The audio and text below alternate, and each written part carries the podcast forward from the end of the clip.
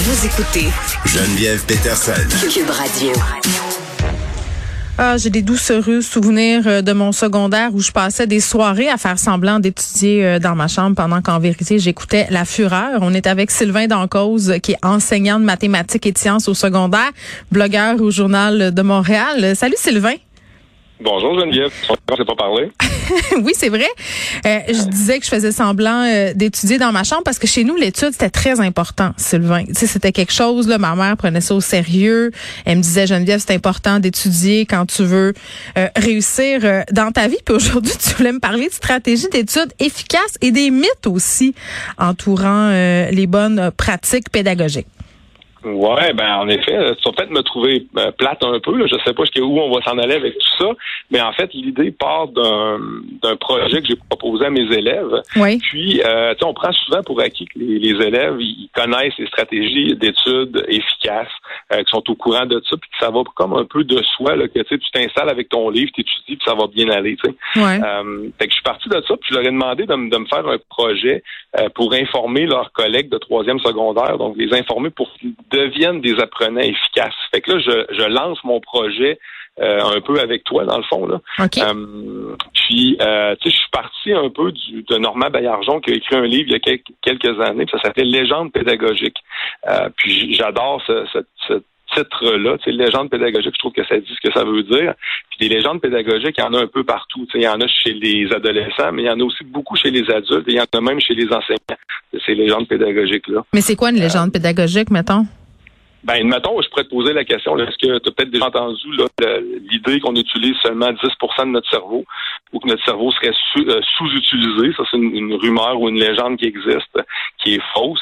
Euh, tu as peut-être déjà entendu, ça c'est la plus populaire de, toutes les légendes, c'est les styles d'apprentissage. Fait que quand on fait une, petite recherche, là, le taux de prévalence, c'est 95% chez les enseignants de divers pays qui croient à, cette euh, légende-là, qui est les styles d'apprentissage. Euh, il y a à peu près 70 classifications des styles d'apprentissage qui existent, mais je vais t'en prendre une que tu as sûrement déjà entendue. Là. C'est, euh, ben, es-tu visuel, auditif ou kinesthésique? Moi, je suis visuel. Ouais, puis je sûr que tu y crois dur comme fer. Hein? Ben, pas tant que ça. moi, je, je, je crois à l'heureux mélange des genres. offre-moi, offre-moi une expérience son et lumière, puis j'embarque. Ah, mais c'est parfait parce que tu sais, visuel, auditif, kinesthésique, ça a jamais été démontré. Je savais même pas euh, c'est quoi, je sais même pas c'est quoi kinesthésique. Moi, j'avais, j'étais dans la bonne vieille dichotomie euh, visuel auditif là. OK, ben kinesthésique, c'est quelqu'un qui va apprendre en touchant ou en manipulant des objets. Donc, tu pourrais dire, mettons, comme prof, OK, là, je prépare euh, mon, mon cours d'aujourd'hui, il faut pas que j'oublie mes visuels, faut pas que j'oublie mes auditifs, il faut pas aussi que j'oublie qu'il y en a qui aiment peut-être manipuler des objets, construire, toucher, tu vois. Mm-hmm. euh, fait qu'on est comme sur un autre sens qui est le sens un peu plus du toucher, je te dirais. Euh, ça, ben, quand on fait ça, on fait fausse route. Il n'y a pas de preuve qu'on apprend mieux quand on utilise un style d'apprentissage. Ça serait un peu un mythe, un neuromythe ou une légende que de dire que les gens apprennent de cette façon-là. Euh, ça peut être une préférence, par exemple. Tu peux dire, moi, je préfère qu'on me fasse un dessin, mais c'est une préférence. C'est pas parce que je te fais un dessin que tu vas être meilleur pour apprendre. Ça va pas te donner euh, un apprentissage qui est facilité parce que je, réponds à ton besoin qui mm. est C'est un besoin qui est personnel, en fait, puis on crée des croyances. Parce que, comme je te dis, c'est, que là, tu te fais dire, ah ben oui, t'es, toi, t'es visuel, c'est évident. Puis quand on te martèle ça quand t'es jeune, tu finis par le... Dans le fond, on fabrique un peu des croyances, tu veux, avec euh, ce système-là. Euh, ça, ça serait un, un neuromythe, je te dirais, qui est assez commun.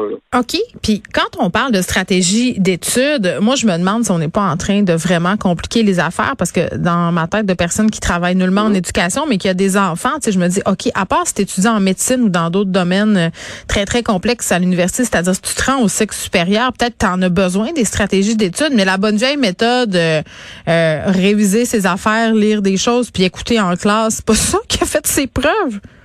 Ben oui, ça a fait ses preuves, je te dirais. Mais après ça, ben là, je pourrais poser des questions. Mes élèves sont devant moi. oui. ils disent quoi?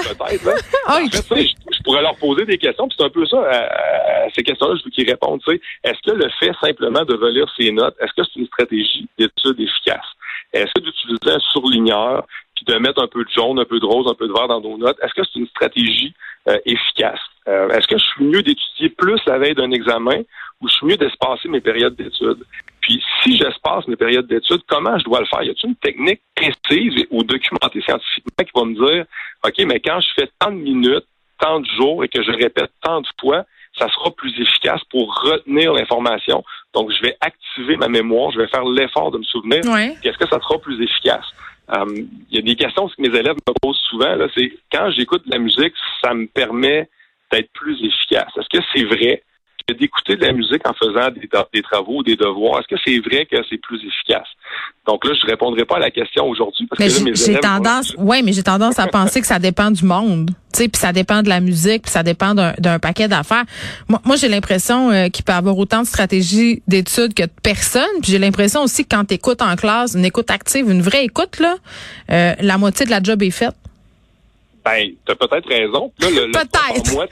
le prof en moi te dirait ben OK, c'est intéressant tes hypothèses. Puis mettons que tu es mon élève, ben là, je te mm. lancerai dans mon projet, puis je te dirais, ben tu peux-tu aller faire une est-ce que tu peux aller faire une recherche? Est-ce que tu peux me trouver des sources crédibles et fiables qui vont venir appuyer ton argumentation? Euh, tu sais, il, ça, il a coulé beaucoup d'encre depuis une semaine sur le cours de CA puis la formation des esprits critiques, oh, de la pensée critique. Oh, oui. Mais tu sais, il n'y a pas juste dans un cours de CA qu'on fait ça, tu comprends? Fait que quand moi, on m'arrive et on me dit Hey, euh, ben toi, tu viens de, me donner plein de belles hypothèses super intéressantes. Mm-hmm. Ben là, on va aller les valider, on va aller vérifier. Est-ce que la science est d'accord avec toi? Est-ce qu'il existe des sources qui vont me dire que tu as raison et, et ce sera pas juste ton impression, tu comprends? Moi, j'ai une question. J'ai une question pour toi. Mais moi, je suis payée pour avoir des impressions, là, fait que tu me pardonneras. OK. Euh, si on faisait la supposition, par exemple, que les devoirs et les études, ça sert à rien, est-ce qu'il y a des travaux là-dessus? Euh, en fait, ce que je vais être prudent dans, mon, dans ma réponse. Oui, il y a des petites oreilles qui écoutent qui seraient bien contents de t'entendre dire que ça sert à rien. Ben, en fait, ce que la recherche euh, tend à démontrer, c'est que les devoirs au primaire ne seraient pas très utiles, euh, voire même inutiles, je dirais, pour plusieurs raisons ouais. je ne donnerai pas aujourd'hui. Mais on pourrait en reparler, ça ferait un super beau sujet de chronique. Euh, au secondaire, par exemple, cet effet-là est renversé dans le sens où les devoirs au secondaire auraient une utilité. Euh, puis, de passer, puis de passer de pas de devoirs à des devoirs au secondaire, ça serait peut-être quand même une transition qui serait pas très intéressante pour les étudiants là. C'est-à-dire, euh, ça, ça, ça paraîtrait une montagne peut-être. Peut-être aussi, je sais qu'il y a des écoles qui ont testé tout ça pour voir est-ce qu'il y a une différence. Je pourrais rechercher là, là-dessus, puis tu revenir avec une réponse. Il y a des écoles qui ont fait le test entre le primaire et le secondaire, voir s'il y avait un impact. Oui, ben euh, moi je trouve que c'est un bon sujet. Tu voulais faire aussi des liens avec les travaux de Steve Masson? Oui, Steve Masson, ben pour ceux qui ne le connaissent pas, c'est un professeur chercheur, chercheur, excuse-moi, à l'UCAM, mm. euh, qui a beaucoup travaillé sur les neuromythes. Donc, si ça vous intéresse, là, euh, il y a beaucoup de, de, de stocks qui existent en lien avec Steve Masson. C'est vraiment intéressant. C'est souvent à comprendre. il existe des vrais ou faux. Exemple, est-ce que l'activité physique peut rendre notre cerveau plus efficace? Donc, je te pose la question, tu me dis que c'est vrai, c'est scientifique, c'est prouvé ou non, c'est pas scientifique? Ben, moi, je pense que l'activité physique, le sommeil, l'alimentation, un esprit sain dans un corps sain, moi, je pense que je crois à ça. Ben, tout à fait raison. Donc, l'activité physique, c'est vrai que ça peut rendre notre cerveau plus efficace comme euh, le, sommeil, comme l'alimentation, tu viens aussi jouer sur notre activité. Je vais être euh, très curieuse de savoir ce que tes étudiants vont avoir répondu sur leur stratégie d'études. C'est un enjeu chez nous, euh, les études au secondaire ces temps-ci, Sylvain. Donc, tu me communiqueras ça. Merci ben, beaucoup. Merci beaucoup de nous avoir parlé. Bye bye.